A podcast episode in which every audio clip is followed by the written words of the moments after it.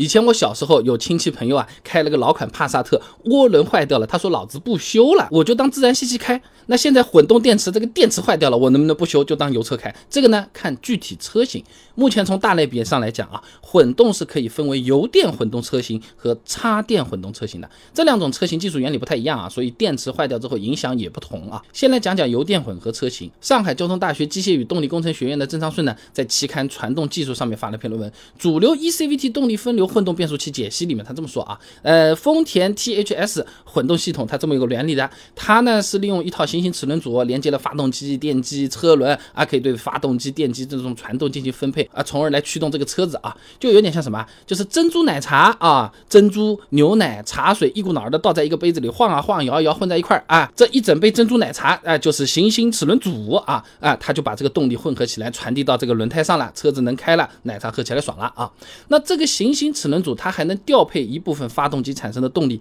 给这个电池充电的，只要这个电池电量高了，起步呢就可以用这个电机驱动，发动机呢就休息啊。那么如果电池坏掉了，那电机自然也就动不了了啊。那整台车的动力呢都得由这个发动机提供。那么由于发动机呢采用特殊的阿特金森循环呢，低转速工况的动力性挺差的啊，直接用来带动这个车子啊，其实啊没有什么太大的力道的。所以说从理论上来讲，丰田这套混动如果电池坏掉了，开起来就是是一台又没有劲又特别费油的油车啊！你还不如去换颗电池。我还专门去搜了一下啊，这凯美瑞的混动电池坏了，实际开起来怎么样啊？确实会有起步抖动、没劲、油耗增高、动能回修失效等等等等一堆情况啊，和我们从刚才原理上的判断症状也是差不多啊。那么除了丰田刚才说的行星齿轮组的油电混动啊，像是本田 iMMD 用的是另外一套原理的，它比丰田要简单一点啊，发动机直接连接了车轮和发电机，哎，然后呢发电机连接了电池和驱动电机。原理不用纠结，直接说它三种模式啊。第一种。只利用电池、电机驱动车辆的纯电模式，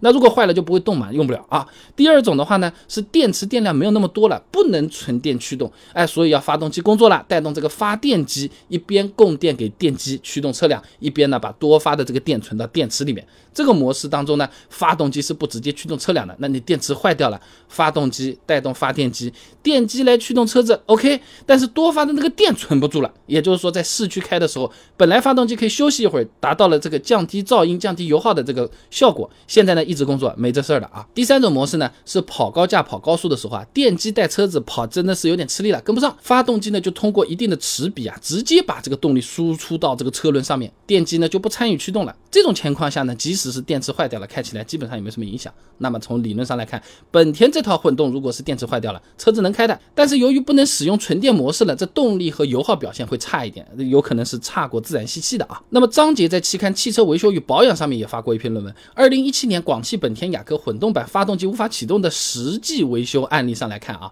这高压蓄电池故障之后呢，它会导致变速器。车速传感器、仪表盘等等元器件都无法工作，车辆甚至不能启动。也就是说啊，理论和实践还是有区别。这本田 iMMD 这套系统，电池如果坏了，不能动啊，哈，完全动不了。那么油电混动说完了，接下来我们再来讲讲传统的插电混动车型。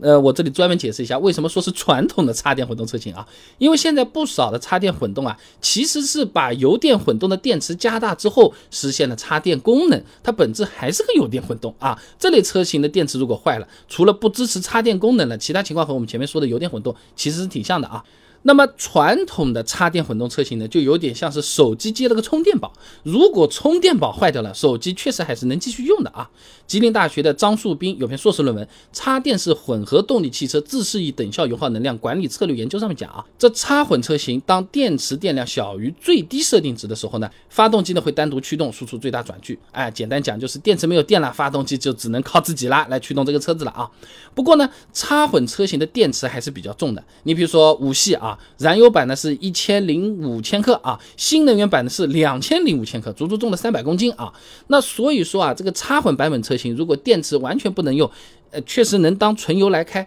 但多出来的电池组那可是会让车子更费油的。就好比充电宝明明是坏的，我现在还不能拔掉，就一直绑在那边，那用起来感觉非常难受，放在裤兜里这个晃荡晃荡的是吧？啊，所以总的来讲呢，混动车电池坏了也并不是说。都可以当成一台油车来开，有的插混车型虽然可以当做油来开，体验也很差嘛，也不经济，并不划算，还是推荐去修啊。